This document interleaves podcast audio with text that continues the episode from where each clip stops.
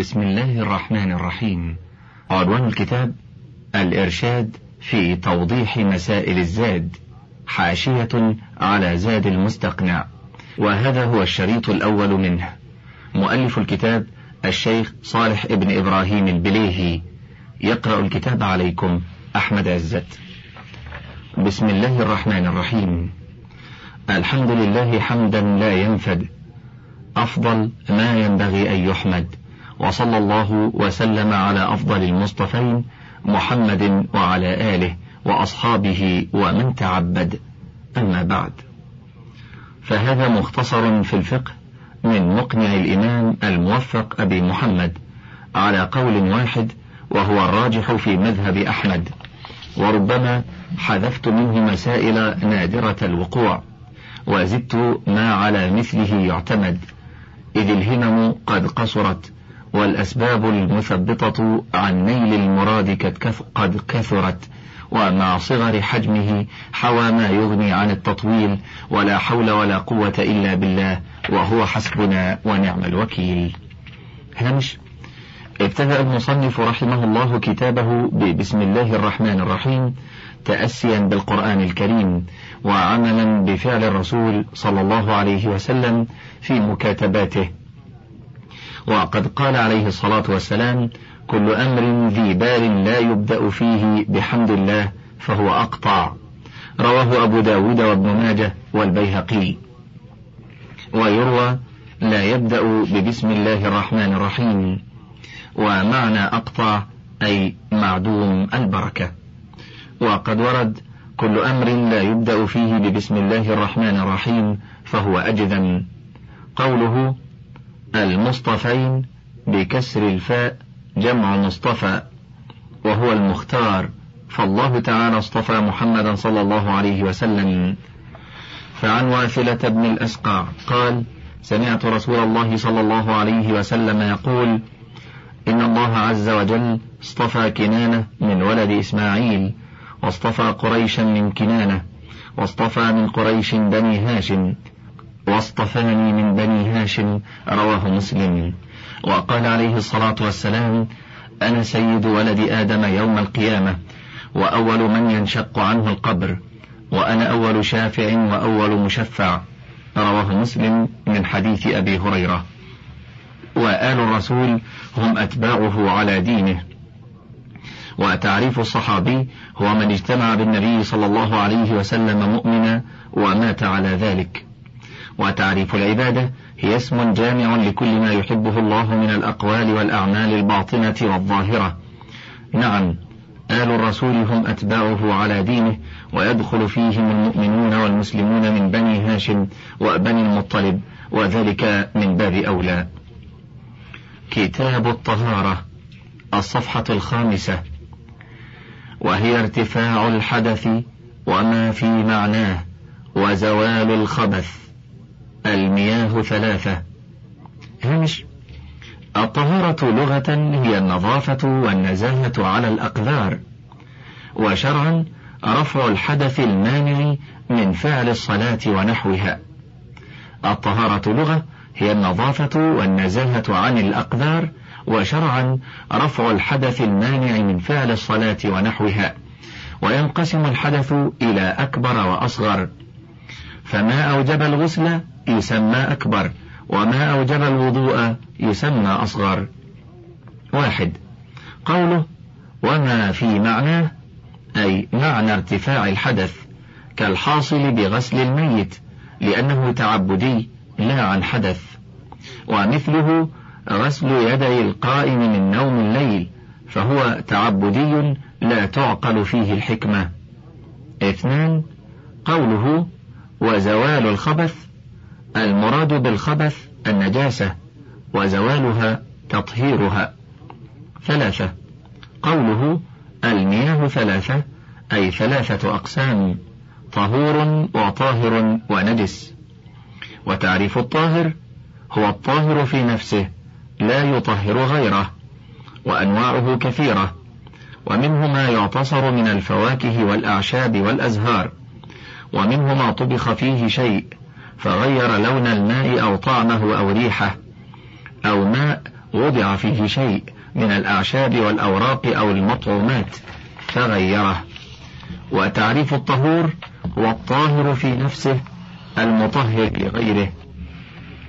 هو الطاهر في نفسه المطهر لغيره. قال تعالى وينزل عليكم من السماء ماء ليطهركم به. هامش سورة الأنفال الآية الحادية عشرة. انتهى. ولا زلت أقرأ في حاشية المتن. قال المياه ثلاثة. طهور لا يرفع الحدث ولا يزيل النجس الطارئ غيره. وهو الباقي على خلقته. فإن تغير بغير ممازج كقطع, كقطع كافور ودهن أو بملح مائي أو سخن بنجس كره. هامش قوله الباقي على خلقته أي التي خلق عليها فلا يقيد بوصف دون وصف وهو ما نزل من السماء أو نبع من الأرض سواء كان عذبا أو ملحا باردا أو حارا. وهذا هو الماء الطهور. وعلى حسب ما ذكر المصنف أن الماء الطهور أنواعه ثلاثة. الأول طهور غير مكروه وأشار إليه بقوله وإن تغير بمكثه إلى آخر ما عبر به. انتهت الحاشية. وإن تغير بمكثه أو بما يشق صون الماء عنه من نابت فيه وورق شجر أو بمجاورة ميتة أو سخن بالشمس أو بطاهر لم يكره. حاشية. الثاني طهور مكروه ونوه عنه بقوله فإن تغير بغير ممازج إلى آخره. الثالث طهور لا يرفع حدث الرجل خاصة وهو ما خلت به امرأة لطهارة كاملة عن حدث. ويلحق بذلك الماء المغصوب فالوضوء منه غير صحيح فعليه تكون أنواع الماء الطهور أربعة. اثنان قوله كقطع كافور الكافور كما في القاموس طيب معروف يكون من شجر بجبال الهند والصين وخشبه أبيض هش ويوجد في أجوافه الكافور. قوله أو بملح مائي أي فلا يسلب الماء الطهورية. بخلاف الملح المعدني فيسلب الماء الطهورية إذا وضع قصدا. والفرق بينهما أن الملح المائي أصله وانعقاده من السيول التي تجري على السباخ فأصله من الماء والمعدني ليس أصله من الماء فهو معدن يوجد في بعض الأماكن. وإن استعمل في طهارة مستحبة كتجديد وضوء وغسل جمعة وغسلة ثانية وثالثة كره. وإن بلغ قلتين وهو الكثير وهما خمسمائة رطل عراقي تقريبا فخالطته نجاسة غير بول آدمي أو عذرته المائعة فلم تغيره أو خالطه البول أو العذرة ويشق نزحه كماء مصانع طريق مكة فطهور حاشية. قوله وإن بلغ قلتين القلة هي الجرة الكبيرة من قلال هجر وهي قرية قرب مدينة الرسول وهي غالبا تكون من فخار. ومثل بها الرسول صلى الله عليه وسلم لأنها مشهورة الصفة معلومة المقدار. والقلتان خمس قرب متوسطات. كل قربة على سبيل التقريب خمس وأربعون كيلو. وفائدة ذلك أن الماء إذا كان قلتين فأكثر ووقع فيه نجاسة ولم يتغير فهو طهور. وإن كان الماء أقل من قلتين فإنه ينجس ولو لم يتغير. لحديث عبد الله بن عمر رضي الله عنهما قال سمعت رسول الله صلى الله عليه وسلم يسأل عن الماء يكون في الفلاة من الأرض وما ينوبه من السباع والدواب. فقال إذا كان الماء قلتين لم يحمل الخبث. فمفهوم الحديث.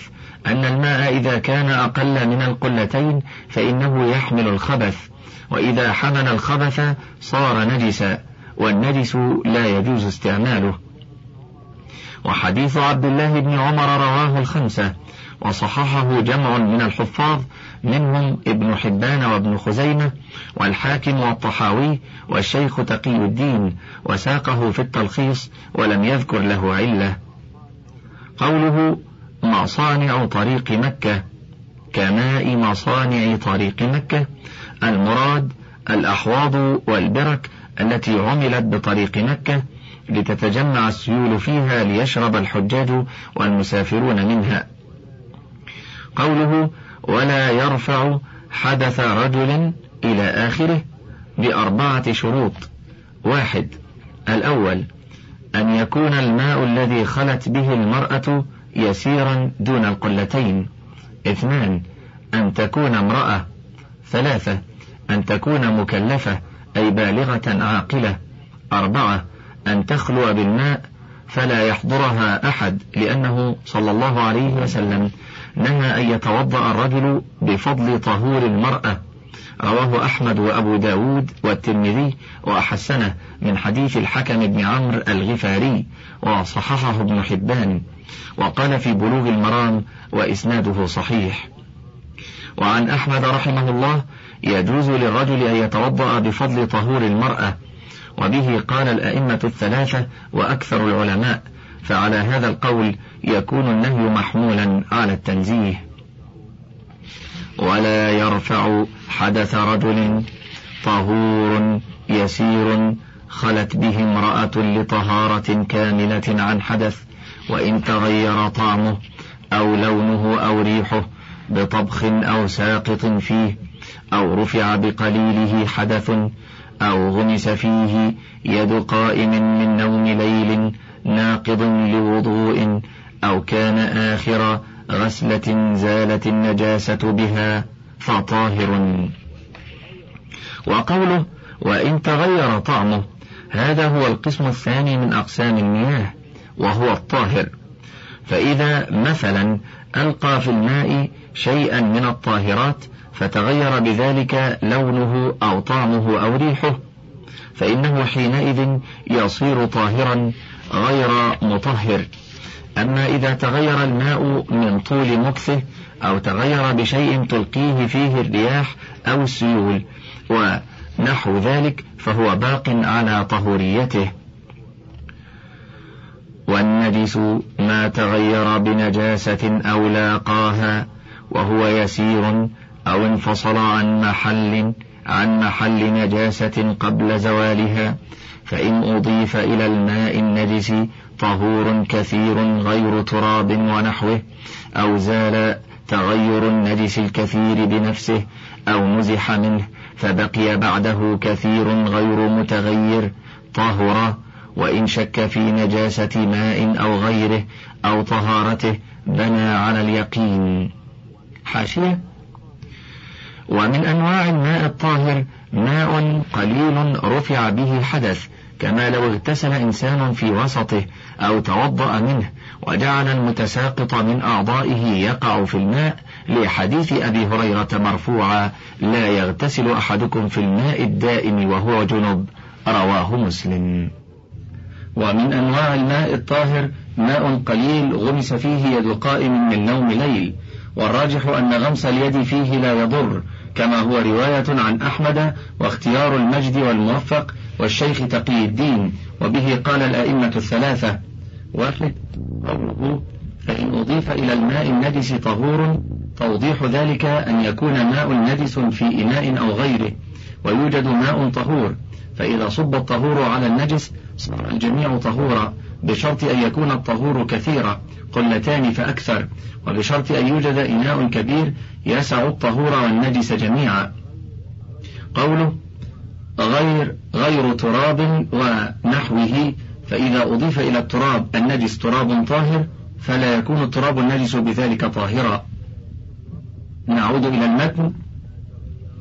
والنجس ما تغير بنجاسة أو لاقاها وهو يسير أو انفصل عن محل نجاسة قبل زوالها فإن أضيف إلى الماء النجس طهور كثير غير تراب ونحوه أو زال تغير النجس الكثير بنفسه أو نزح منه فبقي بعده كثير غير متغير طهر وإن شك في نجاسة ماء أو غيره أو طهارته بنى على اليقين. وإن اشتبه طهور بنجس حرم استعمالهما ولم يتحرى ولا يشترط للتيمم إراقتهما ولا خلطهما.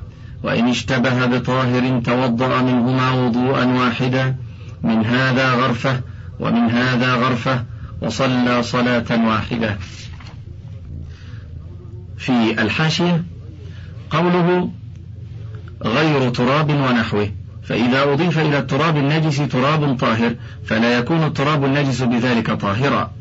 والفرق بين التراب والماء أن الماء يدفع النجسة عن نفسه وعن غيره والتراب لا يدفع النجسة عن نفسه فعن غيره من باب أولى. قوله وإن شك في نجاسة ماء أو غيره هذه قاعدة من قواعد الشريعة الإسلامية. وهي أن كل مكلف عندما يتسرب إليه شك يبني على اليقين لعموم الأدلة. منها ما روى مسلم عن أبي سعيد الخدري أن رسول الله صلى الله عليه وسلم قال إذا شك أحدكم في صلاته فلم يدري كم صلى فليطرح الشك وليبني على ما استيقن. فإذا شك إنسان في نجاسة ماء أو ثوب أو إناء أو بساط أو غير ذلك من الطاهرات فالأصل في ذلك الطهارة. وإذا حصل شك في طهارة ما علمت نجاسته فالأصل أنه باق على ما هو عليه أي فهو نجس بناء على الأصل.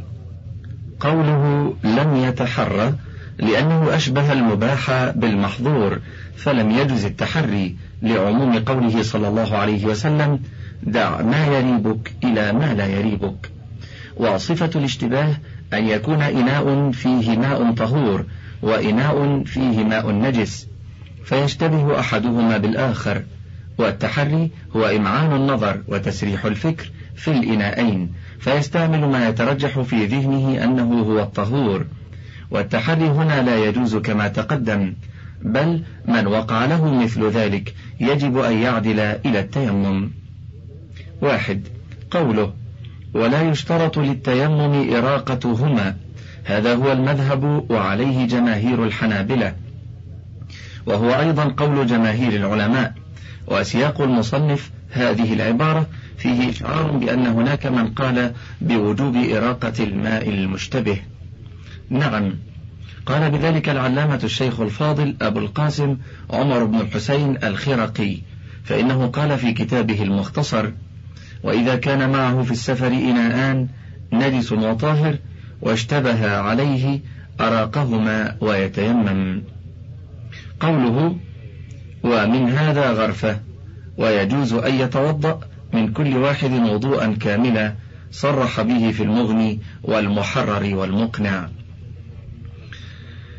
وإن اشتبهت ثياب طاهرة بنجسة أو محرمة صلى في كل ثوب صلاة بعدد النجس أو المحرم وزاد صلاة.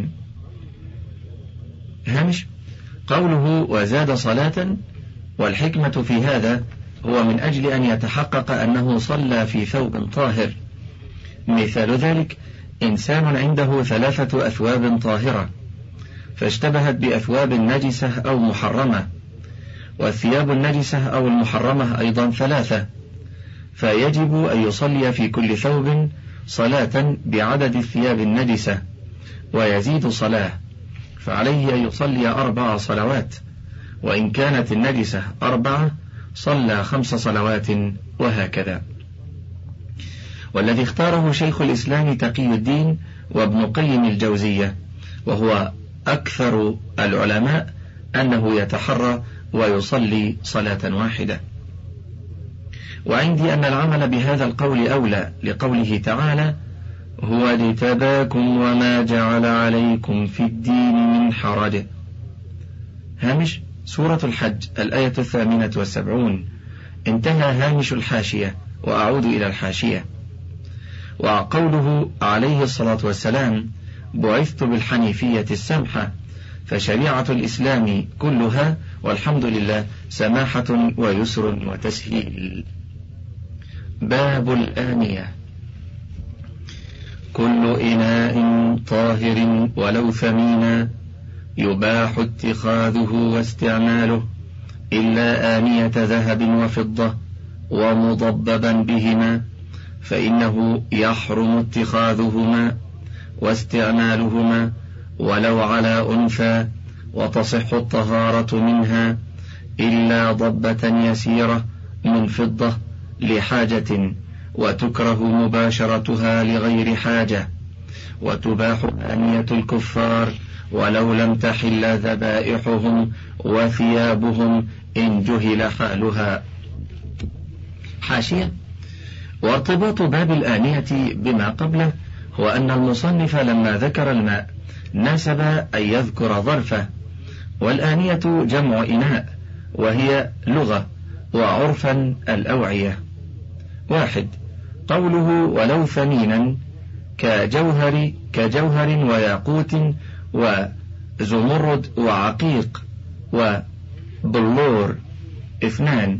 قوله فإنه يحرم اتخاذها أي اقتناؤها لما فيه من السرف والخيلاء. وأيضا اتخاذ آنية الذهب والفضة وسيلة إلى استعمالها. والرسول صلى الله عليه وسلم قال الذي يشرب في إناء الفضة إنما يجرجر في بطنه نار جهنم. متفق عليه من حديث أم سلمة رضي الله عنها. تنبيه وهو يذيل الحاشية. تلبيس الأسنان الذهب من غير ضرورة لا شك في تحريمه في حق الرجال.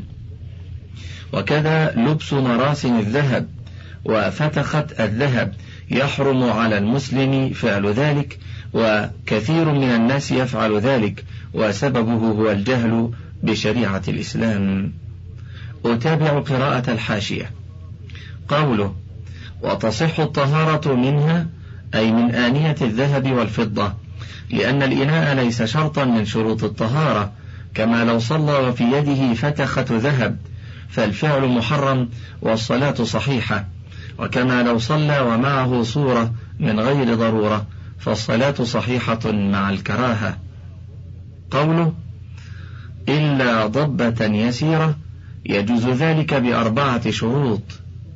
واحد أن تكون ضبة. اثنان أن تكون يسيرة عرفا. ثلاثة أن تكون من فضة لا من ذهب. أربعة أن تكون لحاجة لا للزينة. ثلاثة. قوله وتباح آنية الكفار لا فرق بين الحربي والذمي لأن الأصل الطهارة إلا إذا علمت نجاستها أو كانوا يتظاهرون بشرب الخمر وأكل لحم الخنزير فيجب غسلها. لحديث أبي ثعلبة الخشني قال قلت يا نبي الله إنا بأرض قوم أهل كتاب أفنأكل في آنيتهم؟ فقال إن وجدتم غيرها فلا تأكلوا فيها وإن لم تجدوا فاغسلوها وكلوا فيها متفق عليه. قوله ولو لم تحل ذبائحهم كالمجوس والدهرية وعبدة الأوثان قوله وثيابهم أي ثياب الكفار وكذا ما نسجوه أو صبغوه الأصل في ذلك الطهارة أما قوله تعالى إنما المشركون نجس فالمراد نجاسة الكفر والشرك فهي نجاسة معنوية. فائدة الحكم بحل ذبائح أهل الكتابين اليهود والنصارى والحكم بطهارة ثياب الكفار وأوانيهم هذا يعد من محاسن دين الإسلام. فدين الإسلام والحمد لله.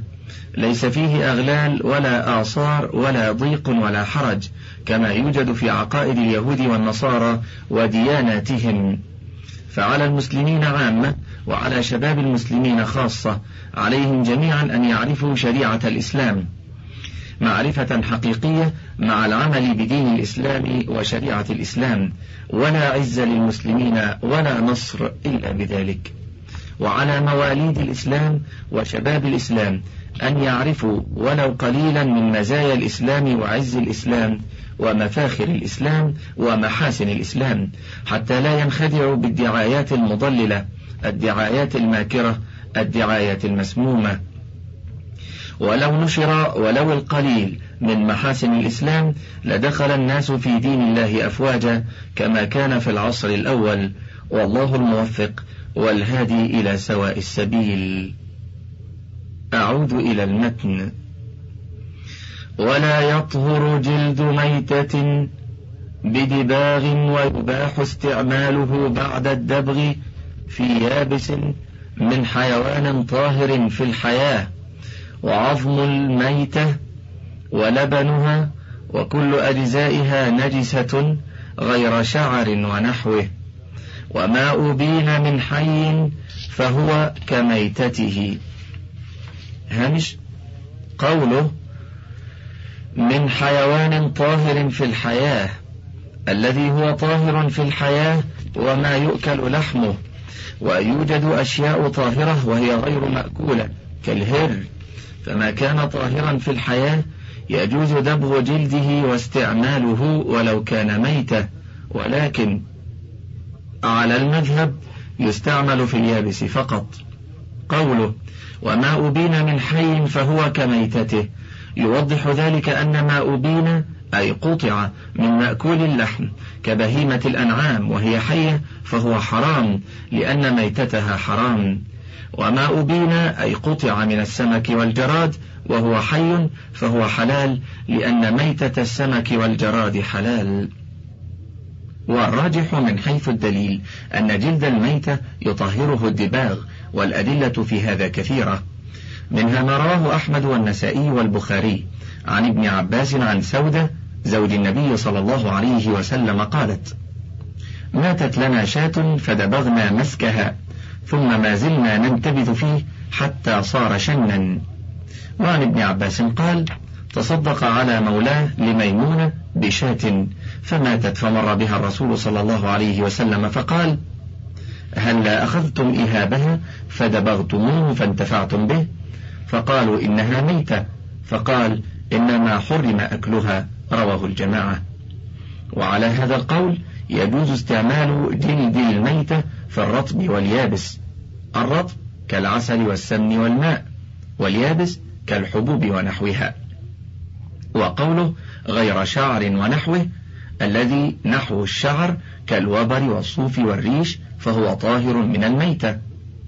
أما قرن الميتة وظفرها وعظمها وعصبها وحافرها وأصول شعرها إذا نتف وأصول ريشها ووبرها إذا نتف الجميع نجس. قال تعالى حرمت عليكم الميتة والدم ولحم الخنزير. هامش؟ سورة المائدة الآية الثالثة. وانتهى الهامش. باب الاستنجاء. يستحب عند دخول الخلاء قول بسم الله أعوذ بالله من الخبث والخبائث. هامش. الاستنجاء لغة هو القطع لأنه يقطع الأذى مأخوذ من نجوت الشجرة أي قطعتها. وشرعا إزالة خارج من سبيل بماء أو حجر ونحوه. ويسمى الثاني استجمارا وحكم الاستنجاء مستحب ومثله الاستجمار إلا إذا أراد الإنسان ما تشترط له الطهارة فيجب كالصلاة ومس المصحف والطواف. نقول وعند الخروج منه يقول غفرانك الحمد لله الذي أذهب عني الأذى وعافاني وتقديم رجله اليسرى دخولا واليمنى خروجا عكس مسجد ونعل.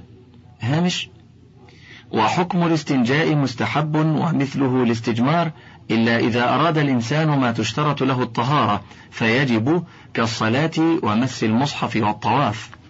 قوله من الخبث والخبائث لأنه صلى الله عليه وسلم كان إذا أراد دخول الخلاء قال اللهم إني أعوذ بك من الخبث والخبائث والخبث بإسكان الباء. هو الشر والخبائث الشياطين.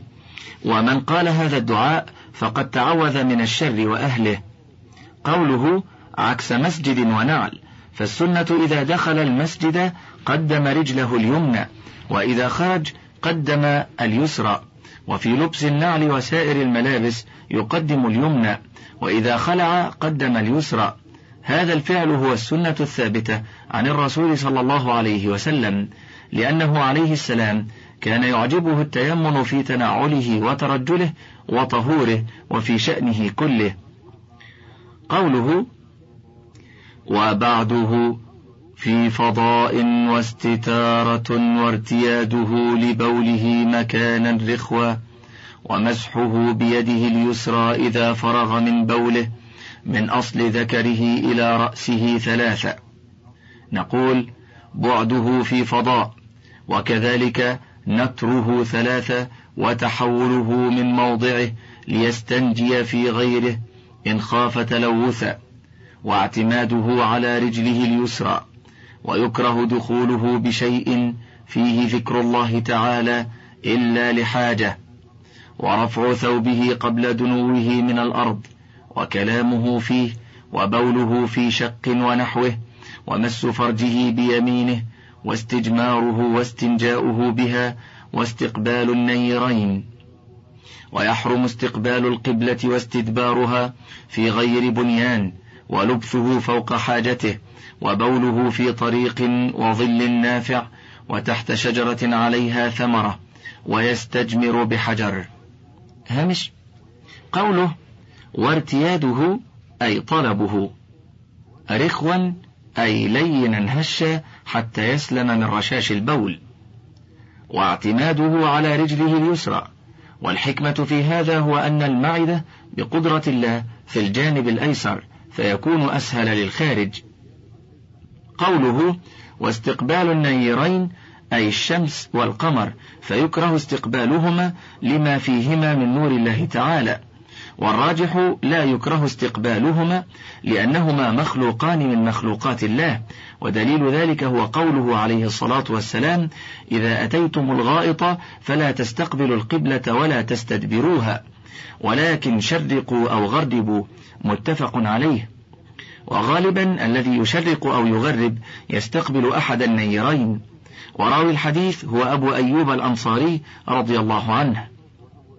قوله ولبثه فوق حاجته أي يحرم لبثه زمانا زائدا على القدر المحتاج إليه.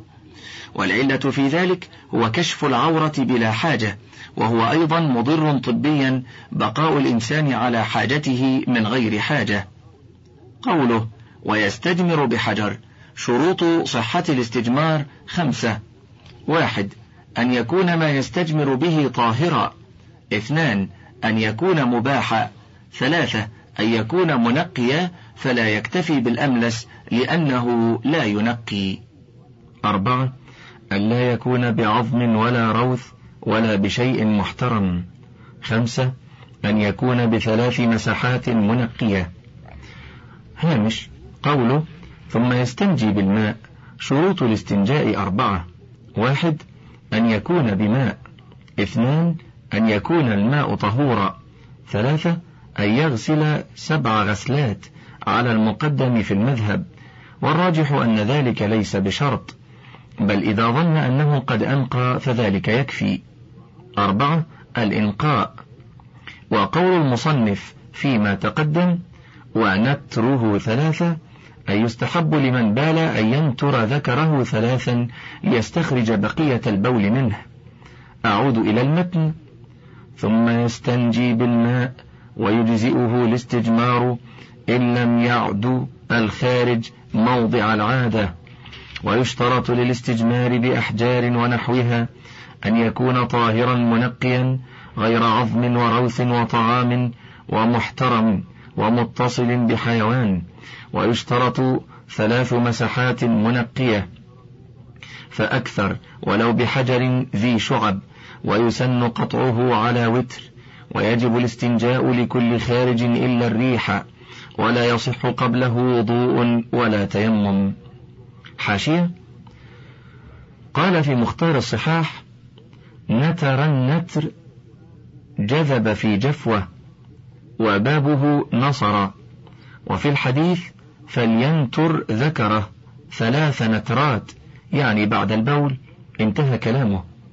وقال في شرح الزاد ويستحب نتره لحديث إذا بال أحدكم فلينتر ذكره ثلاثة. رواه أحمد وغيره. انتهى. قلت والحديث ليس بصحيح.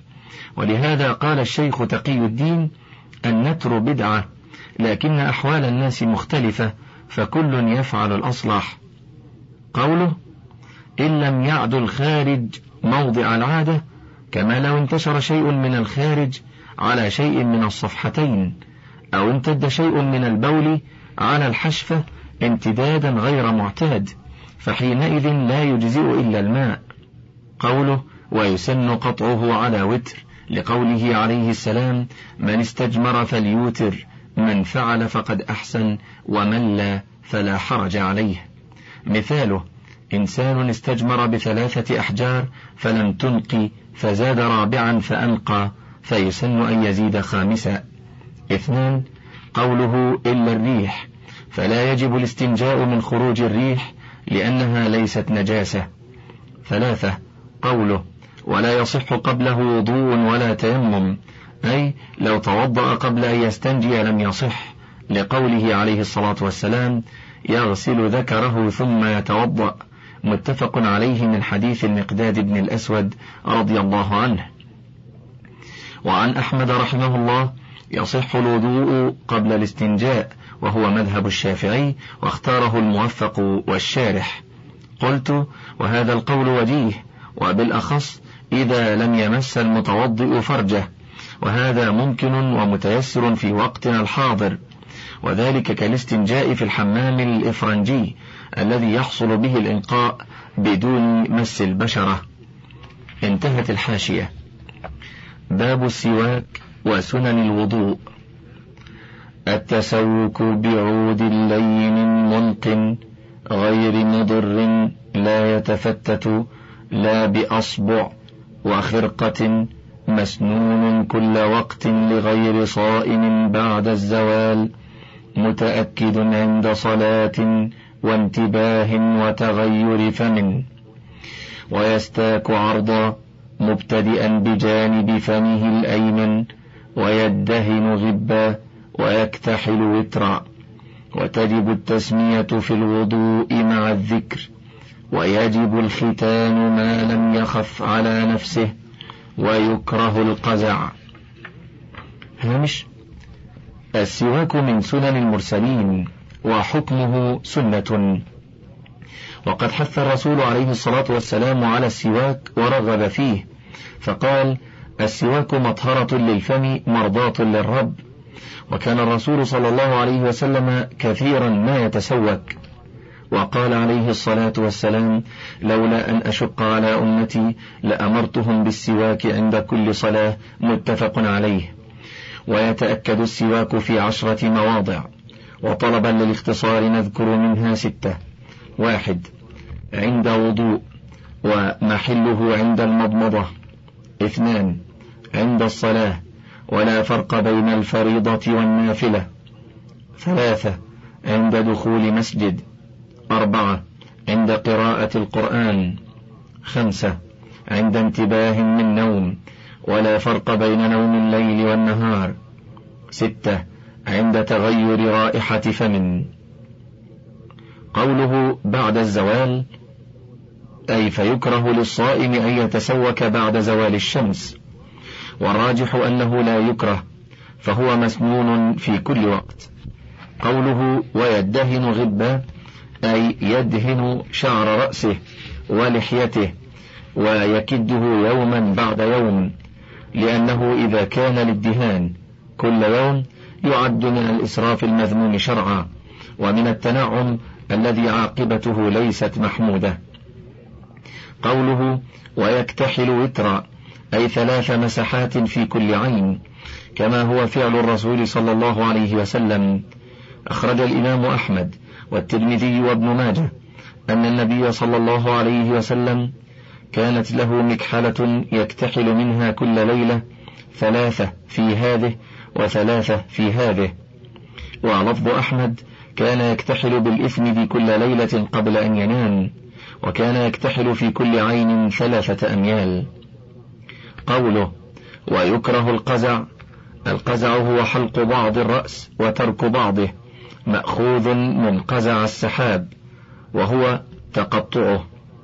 وعن عبد الله بن عمر رضي الله عنهما قال نهى رسول الله صلى الله عليه وسلم عن القزع. متفق عليه. وإذا كان القزع فيه تشبه بالكفرة فهو محرم لا يجوز للمسلم فعله.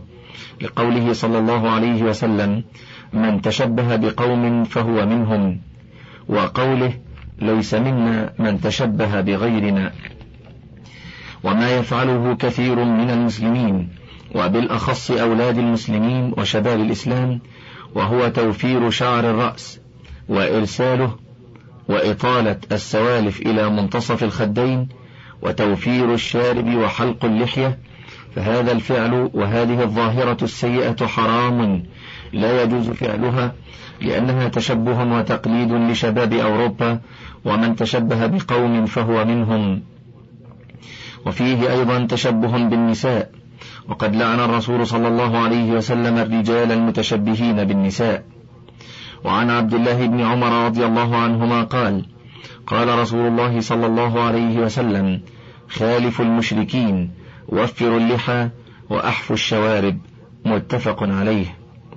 وعن أبي هريرة رضي الله عنه قال قال رسول الله صلى الله عليه وسلم أعفوا اللحى وجزوا الشوارب ولا تشبهوا باليهود والنصارى رواه الإمام أحمد. وقد صرح ابن حزم في كتابه المحلى بأن قص الشارب وإعفاء اللحية فرض. ذكر ذلك في المجلد الأول في الصفحة العشرين بعد المئتين. وقال الشيخ تقي الدين ويحرم حلق لحية ويجب الختان. أما من خصوص التسمية فمن أراد أن يغتسل أو يتوضأ أو يتيمم فيجب عليه أن يقول بسم الله وتسقط التسمية مع النسيان. وإذا ذكرها المتوضئ في أثناء الوضوء فهو مخير إن شاء سمى وابتدأ وإن شاء سمى وبنى. والختان هو قطع جلده فوق الحشفة ويجب الختان عند البلوغ وفعله زمن صغر أولى وأفضل. وكما يجب الختان في حق الذكر يجب في حق الأنثى وعن أحمد رحمه الله أن الختان واجب في حق الذكر وسنة في حق الأنثى. ومن سنن الوضوء السواك وغسل الكفين ثلاثا ويجب من نوم ليل ناقض لوضوء والبداءة بمضمضة ثم ثم استنشاق والمبالغة فيهما لغير صائم وتخليل اللحية الكثيفة والأصابع والتيامن وأخذ ماء جديد للأذنين والغسلة الثانية والثالثة. الحاشية والسنن جمع سنة وهي في اللغة الطريقة. وشرعا ما يثاب على فعله ولا يعاقب على تركه. وتطلق أيضا على أقوال الرسول صلى الله عليه وسلم وأفعاله وتقديراته. وعلى ما ذكر صاحب الإقناع سنن الوضوء تسع عشرة تسع عشرة سنة. وذكر المصنف منها هنا تسعا. واحد السواك ومحله عند ابتداء الوضوء مع المضمضة. اثنان غسل الكفين ثلاثة. ثلاثة البداءة بمضمضة ثم استنشاق قبل غسل الوجه. أربعة المبالغة فيهما لغير صائم. خمسة تخليل اللحية الكثيفة. ستة تخليل أصابع اليدين والرجلين. سبعة التيامن. ثمانية أخذ ماء جديد للأذنين. تسعة الغسلة الثانية والثالثة. واللحية الكثيفة هي التي تستر البشرة فهذه يجب غسل ظاهرها ويسن تخليل باطنها. وكيفية التخليل أن يأخذ بكفه ماء فيعركها أما إذا كانت اللحية خفيفة فيجب غسل ظاهرها وباطنها والخفيفة هي التي لا تستر البشرة. ومن سنن الوضوء التيامن وهو غسل اليد اليمنى قبل اليسرى والرجل اليمنى قبل اليسرى ولو غسل اليسرى قبل اليمنى صح الوضوء ولكنه خلاف السنة. باب فروض الوضوء وصفته. فروضه ستة غسل الوجه والفم والأنف منه وغسل اليدين ومسح الرأس ومنه الأذنان وغسل الرجلين والترتيب والموالاة وهي ألا يؤخر غسل عضو حتى ينشف الذي قبله والنية شرط لطهارة الأحداث كلها فينوي رفع الحدث. أو الطهارة لما لا يباح إلا بها فإن نوى ما تسن له الطهارة كقراءة أو تجديدا مسنونا ناسيا حدثة ارتفع. وإن نوى غسلا مسنونا أجزأ عن واجب وكذا عكسه. الحشية قوله باب فروض الوضوء. الفرض لغة هو الحز والقطع. وشرعا ما أثيب فاعله وعوقب تاركه. والوضوء لغة مأخوذ من الوضاءة وهي النظافة. وشرعا استعمال ماء طهور في الأعضاء الأربعة على صفة مخصوصة.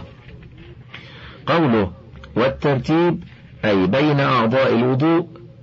أولا الوجه ثم اليدين ثم مسح الرأس ثم القدمين. لأن الله جل شأنه ذكر الوضوء مرتبا. قال تعالى يا أيها الذين آمنوا إذا قمتم إلى الصلاة فاغسلوا وجوهكم فاغسلوا وجوهكم وأيديكم إلى المرافق وامسحوا برؤوسكم وامسحوا برؤوسكم وأرجلكم إلى الكعبين. سورة المائدة الآية السادسة. قوله فينوي رفع الحدث أو الطهارة لما لا يباح إلا بها. أي بالطهارة كالصلاة والطواف ومس المصحف. فإن وما تسن له الطهارة. الذي تسن له الطهارة الأذان وقراءة القرآن وما يشابههما.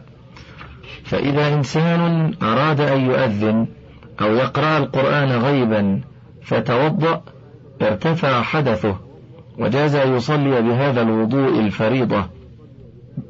قوله أو تجديدا مسنونا ناسيا حدثه ارتفع.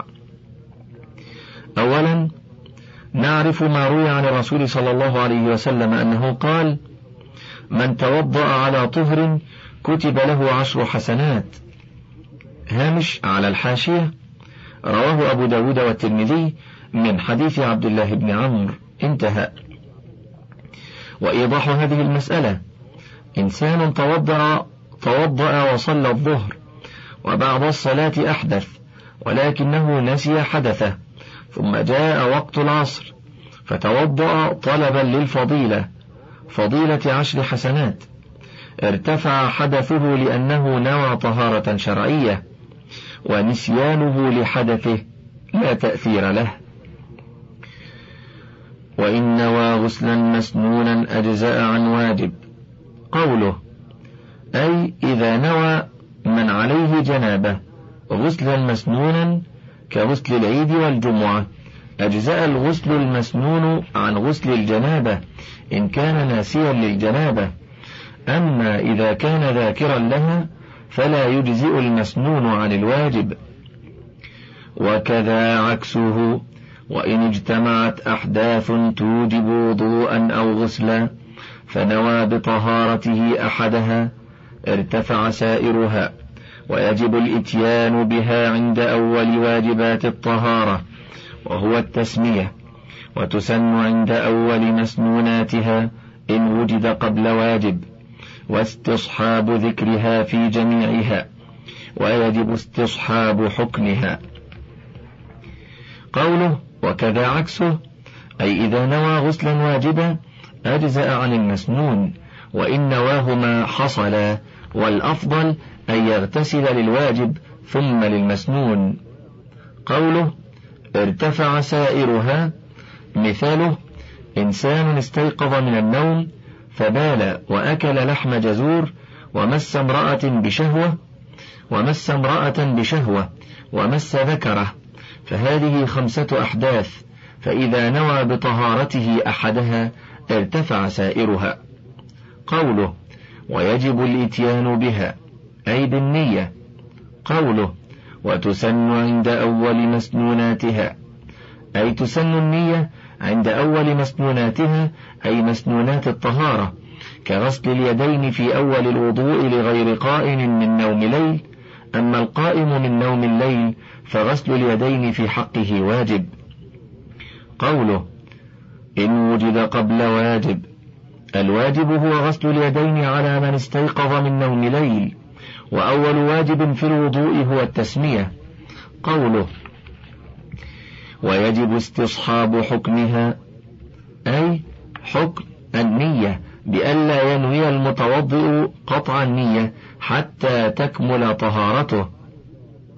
أما استصحاب ذكر النية فهو سنة فيسن للمتوضئ أن يستصحب النية من أول الوضوء إلى نهايته حتى تكون أفعاله كلها مقرونة بالنية. وصفة الوضوء أن ينوي ثم يسمي ويغسل كفيه ثلاثة ثم يتمضمض ويستنشق ويغسل وجهه من منابت شعر, شعر الرأس إلى من حدر من اللحيين والذقن طولا ومن الأذن إلى الأذن عرضا وما فيه من شعر خفيف والظاهر الكثيف مع ما استرسل منه. ثم يديه مع المرفقين ثم يمسح كل رأسه مع الأذنين مرة واحدة ثم يغسل رجليه مع الكعبين. ويغسل الأقطع بقية المفروض فإن قطع من المفصل غسل رأس العضد منه ثم يرفع نظره إلى السماء ويقول ما ورد وتباح معونته وتنشيف أعضائه. قوله وصفة الوضوء الوضوء على قسمين كامل ومجزئ. والمجزئ تقدم في أول الباب وهو فعل الواجب فقط والكامل هو فعل الواجب والمسنون كما ذكر المصنف هنا. قوله بقية المفروض ويغسل الأقطع بقية المفروض.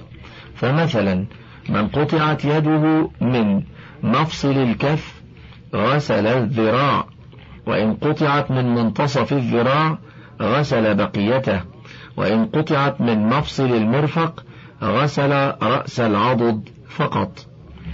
قوله ويقول ما ورد الوارد هو الذكر المشروع الذي رغب فيه الرسول وحث عليه وهو ما رواه مسلم والإمام أحمد والترمذي عن عمر بن الخطاب رضي الله عنه أن رسول الله صلى الله عليه وسلم قال ما منكم أحد يتوضأ فيسبغ الوضوء ثم يقول أشهد أن لا إله إلا الله وحده لا شريك له وأشهد أن محمدا عبده ورسوله إلا فتحت له أبواب الجنة الثمانية يدخل من أيها شاء.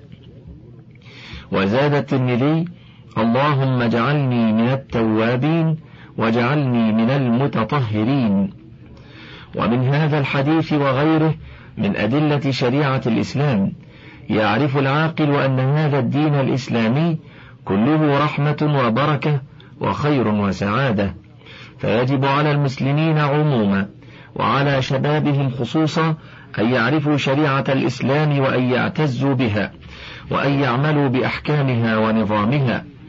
وهذا هو الذي به عز المسلمون فبه عز المسلمين ونصرهم وفخارهم فهل من سامع وهل من مطيع وهل من مدكر؟ باب مسح الخفين. يجوز يوما وليلة لمقيم ولمسافر ثلاثة بلياليها من حدث بعد لبس. على طاهر مباح ساتر للمفروض يثبت بنفسه من خف وجورب صفيق ونحوهما.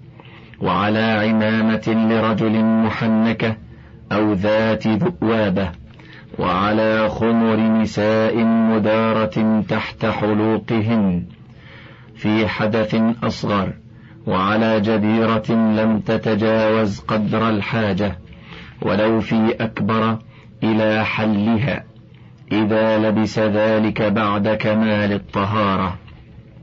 الحاشية جواز المسح على الخفين هو قول أهل السنة والجماعة خلافا للرافضة الضلال الذين لا يرون جواز المسح.